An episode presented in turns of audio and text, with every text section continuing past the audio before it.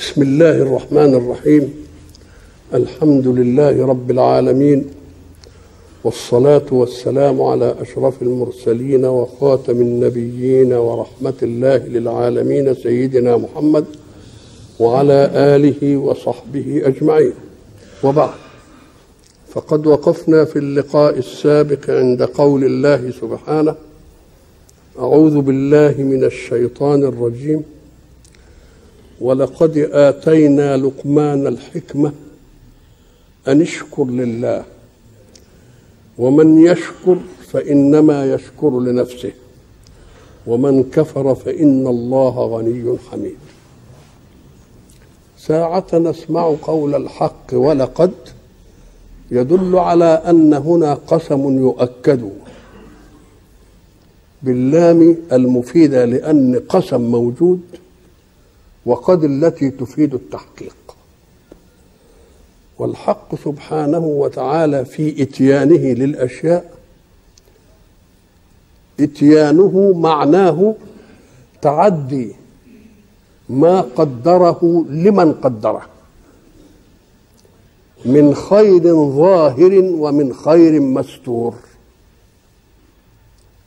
وقبل أن يخلق الله الإنسان خلق له، فجاء الإنسان اللي هو الأول آدم على كون فيه كل مقومات الحياة: هواء وماء وطعام وشمس وقمر، وكل ذلك مسخر تسخيرا لا دخل للمنتفع به فيه، لم يخلق. هذا أول الإتيان. وقبل ذلك في أزله، قبل أن يخلق الإنسان، خلق له مقومات مادته كما قلنا، وخلق له مقومات قيمه وروحه، أوجدها أيضا، لأننا نعلم أن كل صانع قبل أن يقدم على صنعة يضع الغاية من هذه الصنعة أولا، مش بيصنع حاجة وبعدين يبقى يشوفها تنفع لإيه، لا، قبل ما يعملها بيعملها مقصودة. يبقى القصد في الصنعة قبل الصنعة، ومنهج صيانة هذه الصنعة قبل الصنعة أيضا. وما دام الله هو الذي صنع الإنسان وخلق له قبل ذلك ما يقيم مادته، يبقى خلق له ما يقيم قيمه. ولذلك تجد الحق سبحانه وتعالى ينبهنا إلى ذلك في قوله سبحانه: أعوذ بالله من الشيطان الرجيم، بسم الله الرحمن الرحيم. الرحمن علم القرآن، خلق الإنسان علمه البيان. إذن قبل ما يخلق الإنسان وضع المنهج الصح بتاعه اللي هو القرآن. كذلك كل صانع يضع هذه الصنعة. إذن فمعنى الإتيان أن يعدي الله ما قدره لمن قدره من خير ظاهر أو خير مستور. الخير نوعين: خير يقيم المادة، وخير يقيم القيم. اللي بالمادة اللي احنا شايفينه، الهواء والمية والأكل والشرب ده كله، واللي في القيم اللي بيجي بالوحي، اللي هو للرسل: افعل كذا ولا تفعل ولا تفعل كذا. الحق سبحانه وتعالى حينما يقول ولقد آتينا لقمان الحكمة، هو آتى كتير. اشمعنى خص لقمان؟ ليه؟ قال لك لأنه حين يأتي بأمر للرسل ليبلغوه يعد الرسل لهذا الأمر، ولكن الحق يريد أن يقول لنا أن الفطرة السليمة بدون وحي تهتدي إلى الله، وقد تهتدي إلى المطلوب من الله قبل أن يطلبه الله. ولذلك نجد سيدنا عمر يحدث رسول الله بأشياء يقترحها عليه، فيأتي الوحي موافقا لما اقترح. يبقى ده دليل على إيه؟ الله يريد أن يثبت لنا أن الفطرة السليمة إذا صفت تستطيع أن تهتدي إلى الأشياء قبل أن يفرضها الله. إذن فالحق ما فرضش أمور عبث، الاتيان الاول جاء لآدم. آدم شاء الله أن يجعل في الأرض خليفة، ومعنى ذلك إن مش آدم أول المخلوقات في الأرض،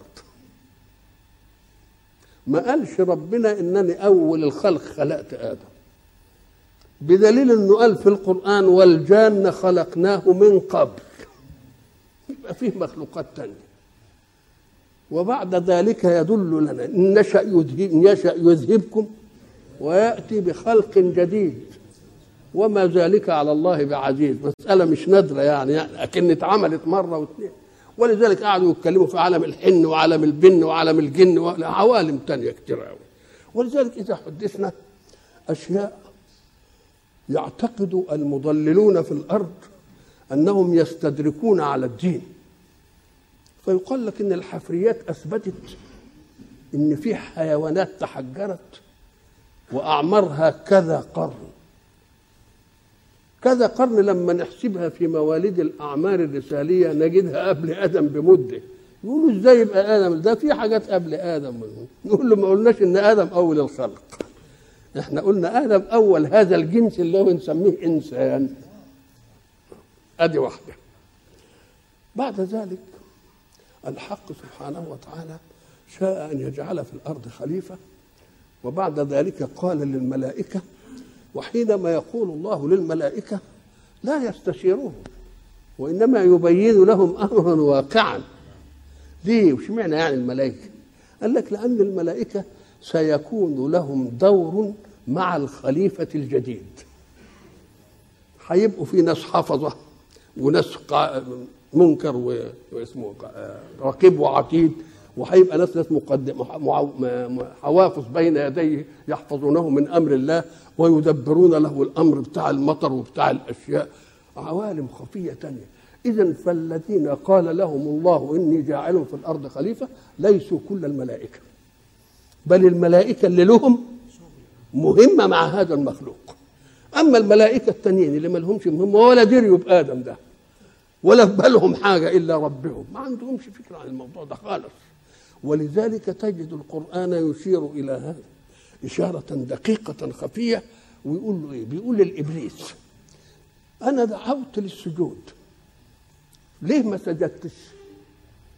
أستكبرت أن تسجد لآدم أم كنت من العالين الذين لم يشملهم الأمر؟ أم كنت من العالين الذين لم يشملهم الأمر؟ يبقى إذن آدم لما خلق خلقه الله، وقلنا خلقه الله بيده، ومعنى خلقه بيده مش بالكن أن هو إذا أراد شيئا أن يقول له، إنما يجي الآدم ده يخلقه بإيده، هذا هو التكريم الأول. ولذلك جاء في حيثية النقد على إبليس يقول له إيه؟ لما خلقته بيديه، مش خلقته بكون كده زي أي حاجة، أنا خلقته بإيه؟ بيديه. إذا الخلقة بالإيد دليل على العناية. ليه دليل على العناية؟ يبقى دليل لأن اليد هي الآلة الفاعلة لأكثر الأشياء. ولذلك إحنا لحد دلوقتي نقول لك يا عم ده الشيء ده يدوي، يعني مش معمول بآلة صماء ملهاش عقل ولا بتاع ولا حاجة، ده بإيد بتاع واحد بيفكر وواحد الله. إذا خلقته بيدي دي مسألة لها إيه؟ لها دخل في الموضوع. حين يخلق الله الخليفة في الأرض، إيه هم الناس يقول لك ده آدم خرجنا من الجنة وأمراته وأغوته وشغلانة بقى طويلة عريضة. هل قال الله قبل أن يصدر أول بيان عن آدم أنني خلقته للجنة وهو عصى فطلعته للأرض، ولا قال إني جاعل في الأرض خليفة؟ إني جاعل في الأرض خليفة. طيب جعل في الأرض خليفة يبقى مخلوق للأرض. إيه حشرة الجنة اللي جد بقى جديدة؟ قال لك دي جنة التجربة. كلمة جنة الناس فاهمين إنها إذا أطلقت انصرفت إلى جنة إيه؟ الآخرة. يقول لا، ده جنة زي ما ربنا يقول أيود أحدكم أن تكون له إيه؟ جنة بربوة، مش كده؟ إنا بلوناهم كما بلونا أصحاب الجنة إذ أقسموا لا يصرمنها إيه؟ مصبحين. وبعدين لما ربنا يضرب لنا مثل الرجلين لهم جنتين، الله إذا كلمة جنة موضوعة لإيه؟ لمكان فيه أشجار كثيفة تستر من يدخل فيها وتستره عن البيئة الخارجية، لأن فيها كل مقومات حياته، مش عايز حاجة من بره بقى. طب وإيه الحكاية دي؟ قال لك لأنه الله يريد أن يصنع لآدم تدريب على مهمة الخلافة. ده اللي بيلعب كرة عندنا بندربه كم شهر، واللي بيعمل أي حاجة بندربه عليها مدة. طب لما ناخد واحد ندربه على أن يجيد لعبة من اللعب، مش بنتكفل له بكل شيء؟ إقامته وأكله وشربه ندربه. أهو ربنا خد آدم دي في حتة كويسة فيها كل ما إيه؟ ما يقيم الحياة. وبعدين قال له اسكن أنت الجنة دي، أنت وزوجتك، وكل منها رغدا حيث شئت، بس الشجرة دي ما تقرب لهاش. شوف بقى الإباحة قد إيه والحظر قد إيه. قارن الحظر بالنسبة للإباحة، كل من كل حاجة بس الشجرة دي ما تقربش لها. وكلمة مش ما تاكلش منها، لا تقربها، لا إيه؟ لا تقربها. ليه؟ لأن القرب من الشيء قد يغري الإنسان بمزاولته. فاعمل أنت احتياط لنفسك وابعد عنه. ولذلك لما قالوا في اجتنب الخمر، اجتنبوه، قال لك لا، ده مفيش فيها تحريم، ده بقول اجتنبوه. نقول له يا سيدي الاجتناب أشد من التحريم. الاجتناب أشد من التحريم، الاجتناب يعني لا توجد معها في مكان. إذن فربنا سبحانه وتعالى خلق لآدم مكان يدربه فيه على مهمة الخلافة. أول حاجة يضمن له مقومات الحياة، فقال له الجنة كل منها رغدا حيث شئت، بس الدين ما تقرب لهاش. كل ذلك في أول التدريب رمزية لكل تكليف من الله بواسطة رسله إلى خلقه. افعل كذا ولا تفعل كذا، ادي كل تكليف. كل من كله ولا تاكلش منه، يبقى ده رمز لمين؟ رمز لكل تكليف، افعل ولا ايه؟ ولا تفعل. وبعدين قال له بس انا انصحك انك انت تتذكر المقدمة العدائية التي نشأت بينك وبين ايه؟ ابليس. لأن ابليس ابى ان يسجد لك استكبارا وعتوا. وازاي الملائكه تسجد وهو ما يسجدش؟ فبقى عدو، وانا عاقبته وقلت له كذا وكذا وكذا علشان استكبر على صنعتي. هو انا لما بقول له اسجد لادم، ده انا بقول له اسجد لادم، يبقى السجود للامر بالسجود لادم، مش انت بتسجد لادم، لا، ده انت بتسجد للامر للسجود بادم. ولذلك تجد الامر من الله يختلف باختلاف المأمور به، مرة ينهى عن شيء ويأمر بمثله عشان يشوفك منضبط ولا مش منضبط. المسألة مش عاقل. مثلا يجي في الكعبة يقول لك قبل هذا الحجر على العين والرأس، ويجي في الحجر يقول لك ارجمه، قال لك هو ده حجر وده حجر. إذا الحجرية غير منظورة، ولكن المنظور فيه إلى الأمر هنا وإلى النهي. ماليش مصلحة، أنا مش ما هي الشغلانه. ولذلك يقول لك اوعى تنظر الى مسائل الظاهر. ولذلك اللي يجي مثلا يحبب الناس في الوضوء والصلاه يقول يا سلام الوضوء ده تطهير، ده نظافه، ده مش عارف ايه. نقول له فرق بين النظافه والتطهير. النظافه شيء والتطهير شيء اخر. طب لما بتنعدم الميه بجيب تراب ولا ما بجيبش تراب؟ طب والتراب ملوث؟ تبقى المساله مش كده، المسألة انضباط في الأمر بأن تفعل شيئا مقدمة للصلاة، كأنك لا تقبل على الصلاة إلا بالتهيئة. نعم. وأيضا لأن الصلاة بها قوام روحك وحياتك، وأنت حياتك في الأصل ومادتك كانت مية وتراب، شوية مية وحطينا عليهم تراب وبقوا طين وبتاع. فالاثنين في الدخول على الله بنا إيه؟ رمزية لذلك التذكر، مية وتراب. يبقى إذن أنت ما تقعدش تفلسف لي في الأشياء. يبقى علة كل حكم، اوعى تقول ده علته كذا وعلته كذا، قول له لا، علة هذا الحكم أن الله أمر به أن يفعل، وعلة هذا الحكم أن الله أمر به أن لا يفعل، وماليش دعوة بأنها تحقق وما تحقق، مالكش مصلحة بالإيه؟ بالموضوع ده. ولذلك سيدنا الامام علي قال لو كانت المساله بالعقل كنا لما نيجي نمسح على رجلنا في الخوف كنا نعمل ايه؟ نمسح من تحت، لان هو ده اللي بيتوسخ، انما بمسح من فوق. الله، اذا هي المساله التزام وامر. التزام ايه؟ التزام امر. اوعى تقعد تبحث لي كده، ولذلك يقول لك ايه؟ بالك الصيام ده، الصيام ده عشان الغني يشعر بالم الجوع، يقوم يشوف الفقير يديله ياكل، نقول له طيب يا سيدي الفقير ما يصومش.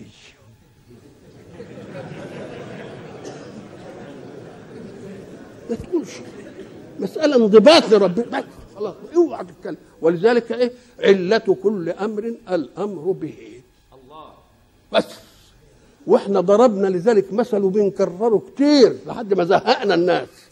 قلنا الانسان اعز شيء عليه ايه؟ صحته. يصاب عله ولا يتعب من حاجه يروح للطبيب. عمل عقله كله ويروح للطبيب مين؟ انت بتشتكي بايه؟ والله باكل بتعب، يبقى الجهاز الهضمي. مين اللي متخصص في الجهاز الهضمي؟ ده فلان متخرج من كذا وحامل كذا وقعدوا عملوا كونسلت وحبايبه قالوا نروح للدكتور فلان. ادي عمل العقل. بعدين راح للدكتور فلان، الدكتور فلان قعد ايه؟ يشخص له في المرض، وراح ماسك ورقه وقعد يكتب الايه؟ الدواء. ما مسكتش انت ايد الدكتور وتقول له انا مش هشرب الدواء ده الا لما تقول لي عله شربه ايه؟ نقول له لا، عله شربه بقى تروح تتعلم لك 7 سنين في كليه الطب وتفلح، مش تتعلم بس وتبقى فالح. مش كده المساله كده. وبعدين تروح تزور المريض تقول له انت بتشرب الدواء ده ليه؟ ما دخلش ويكفي متاهه، ما قالكش ده الاصل الكظريه عندي تعبانه والمش عارف الدواء ده يعمل ايه ودخل في معادلات، قال لك الطبيب كتبه. اذا عله تناولك الدواء ايه؟ الطبيب. ويمكن الطبيب يكتب حاجه توديني في ده. يبقى اذا عله كل امر عند مين؟ الامر. طب واذا عز على طبيب المرض يقولوا اعملوا كوميسيون كونسلت اللي بيقولوا عليه ده، يجيبوا شويه ايه؟ اطباء. خلاص طب يبقوا هاتوا كوميسيون بقى ربنا عشان يقول لكم على الحكمه. الاسمله امر فقط ونهي فقط من رب انا امنت بحكمته وقدرته، انتهى كل شيء. ماشي الكلام. فاذا ادم هيدخل الجنه عشان يتدرب على ايه؟ على افعل كل ولا تفعل لا تقرب، واوعى الشيطان لان بينك وبينه عداوه، وهيوسوس لك ويعمل لك ليه؟ يستكبر ان يكون عاصيا وحده، وعايز اشمعنى انتوا اللي تنفذوا من الحكايه دي ولازم تبقوا كلكم ايه؟ تبقوا كلكم عاصيين. خلاص ظل ادم مع زوجته زي ما ربنا قال ياكل من الجنه رغدا حيث شاء ويمتنع عن القرب من مين؟ من الشجره، لحد ايه؟ ما وسوس له الشيطان. الشيطان احنا ربنا مديله حقنه مناعه ضده، ومع ذلك حصلت غفله. الغفله دي عشان ايه بقى؟ عشان ننبه الذريه اللي بعده ان ابوكو ادم الشيطان ايه؟ دخل عليه بملاعيب ومش هيسيبكم برضه يدخل لكم بملاعيب، فابقوا خدوا كل حاجه منه بايه؟ بحذر كده وحللوه. بالله لما جه الشيطان يغري ادم وزوجته بانهم ياكلوا من الشجره، طب بالله قال لهم ايه؟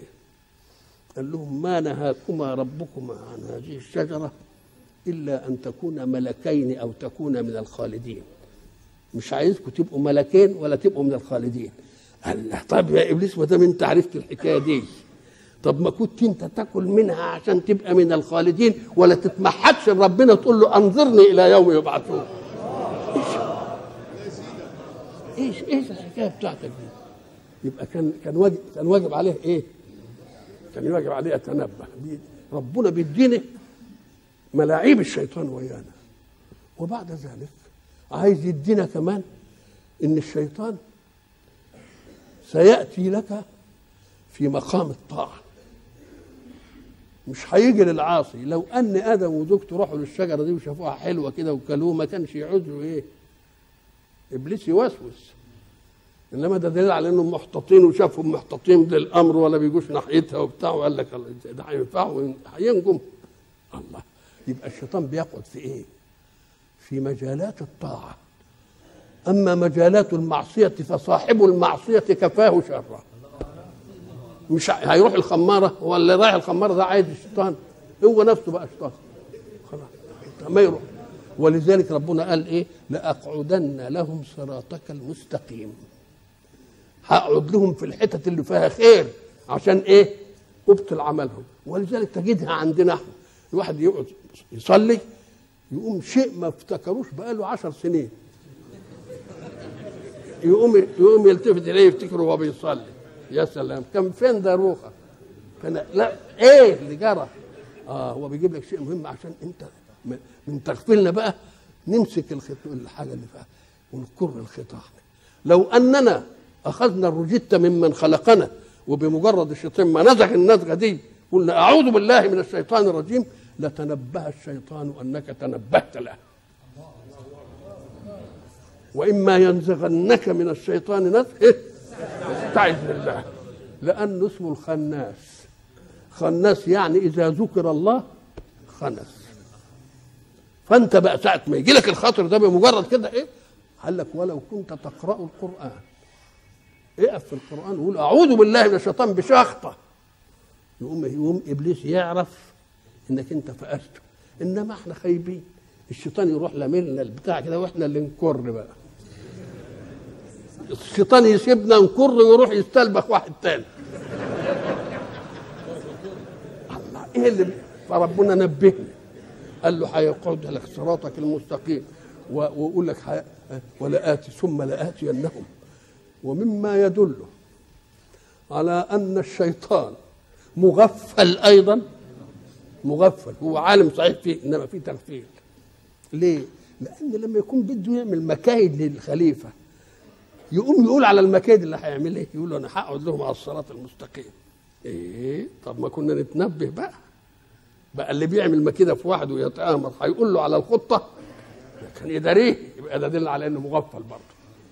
وما هو التغفيل الاكبر في ان ربنا يأمره وبعدين يقول لك لا، طب ما هو ده اكبر تغفيل.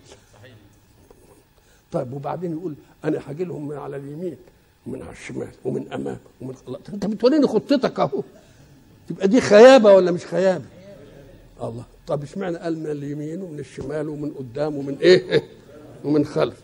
قال لك وساب فوق وساب تحت. اشمعنى بقيت ناصح في دي بقى؟ طب وليه ما جبتش فوق وتحت؟ طب ده الجهات 6 مش كده؟ امام وخلف، يمين شمال، فوق وتحت. طب اشمعنى جبت 4 وسبت 2؟ قام قال لك لان اللي دائما ينظر الى عز الربوبيه في عليائه وذل العباديه في انتهائه لا يمكن ان يخطر عليه الشيطان. والشيطان ما يصطادكش الا وانت بعيد عن من حضن ربنا. اب ان غلاما يسير مع ابيه وايده في ايده كده، حد من الصبي يقدر يهزأ بيه ولا يجيله ولا يضربه ولا؟ انما امتى يستنوه؟ لما ابوه يتوقع عنه كده يروح شدينه. وهو كده الشيطان، تخليك في حضن ربنا ما يقدرش يجي ناحيته. ولذلك تجده برضه ناصح في حته ثانيه. ليه؟ قال له لأغوينهم أجمعين إلا عبادك منهم المخلصين. اللي أنت عايزه أنا ما أقدرش أقرب ناحيته. طب ما دام عرفت كده مش كان من الأول ننتهي؟ يبقى إذن الله نبه آدم إلى هذا.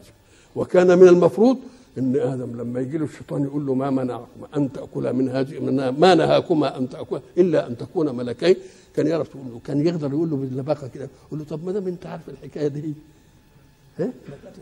ما تقول انت وتعمل من الخالدين مثلا. طول ما هو متبع الامر كن رغدا ولا تقرب، المساله ماشيه ولم تبدو له عوره. طب ايه الفرق بين مكان خروج الغائط وبين الفم؟ فتحه وفتحه، ايه الفرق بين الاثنين؟ اشمعنى دي بقت عوره واشمعنى دي مش عوره؟ اهي دي فرق وده فرق. قال لك طول ما هو ماشي على الاكل من دي ولا ياكلش من دي ما ظهرش إن له عورة خالص. ليه؟ لأنه بياكل بطهي ربه،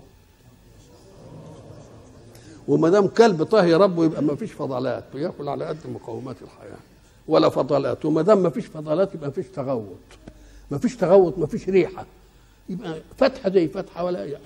فلما ذاق الشجرة اتلخبطت الأغذية وعملت له العملية دي، وطلع بقى عنده فضلات وبقى عنده أرياح. أما إيه دي؟ تنبه أن له عورة واختشى منها، وقعد يجيب الورق ويسدها. مش هتنسد بقى، ما هتنسد إزاي بقى؟ ما انسدتش خالص. نعم الله. يبقى الحق سبحانه وتعالى جعل التربة في الجنة لآدم، وأهيأ له طعامه ونهاه. وبعدين أما حصل كده قال له أنت بقى الشيطان غواك، وزي ما قلت لك ما أنت ما استعملتش النصائح، اخرج إلى الأرض بهذه التجربة، اللي أقول لك عليه كله كله، واللي أقول لك عليه ما تاكلوش ما تاكلوش. إن فضلت كده بأوامري افعل ولا تفعل لن تجد عورة في الكون كله. إذا الكون ما يظهرش فيه أي عورة إلا إذا إيه؟ خولفت افعل وصارت لا تفعل، وخولفت لا تفعل وصارت افعل، تبقى تبدو عورات مين؟ عورات الكون إيه؟ كله. هذا هو الإتيان الأول. وبعد ذلك قدر الله غفلة البشر، فيجي بعد كل فترة كده يبعث رسول ينبه النفس للإيه؟ للمنهج، ويقول بقى يعملوا كذا ويعملوا كذا ويعملوا كذا ويعملوا كذا، إلى أن توالت الرسالات في رسول الله صلى الله عليه وسلم. يبقى ده الإتيان الأول، آتى الخلق. في إتيان ثاني، يبعث كل رسول ويديله آيات من الآيات اللي آتينا داود زبورة، مش كده؟ قال إيه؟ وآتيناه الإنجيل. الإيتاء ده من الله بيبقى خافي بخفاء، ولذلك بيسموه وحي. مش ربنا مد ايده كده وشفتوا ايده كده وهو بيديله كلها ايه؟ غيبيات كلها. وذلك الذين يؤمنون بالايه؟ بالغيب. لان الايمان بالغيب مش هو الايمان بالحس، لان الحس ما يقالش بقى انا اقول امنت بانني قاعد في مسجد الشيخ سليمان وامامي ناس وبتكلم، هي دي ايمان ولا محاسه؟ ده الايمان لازم يكون بامر ايه؟ بامر غيبي. فما دام يبقى بامر غيبي يبقى ده الايمان. الحق سبحانه وتعالى يؤتي على توالي العصور انبياءه ومعجزات، ويعطيهم منهج عشان يسوس حركه الايه؟ الحياه. والحق سبحانه وتعالى مش ايتاؤه بس لنحن، ايتاؤه لكل حاجه. يوحي للملائكه، اذ يوحي ربك الى الملائكه اني معكم فثبتوا الذين امنوا سألقي في قلوب الذين كفروا الايه؟ وللحيوان الطير، واوحى ربك الى النحل في غرض، واوحى لام موسى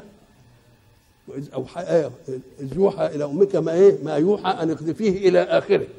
طب بالله ايه اللي قال لك ده الالهام بقى؟ هيجي الالهام. ولذلك الايه.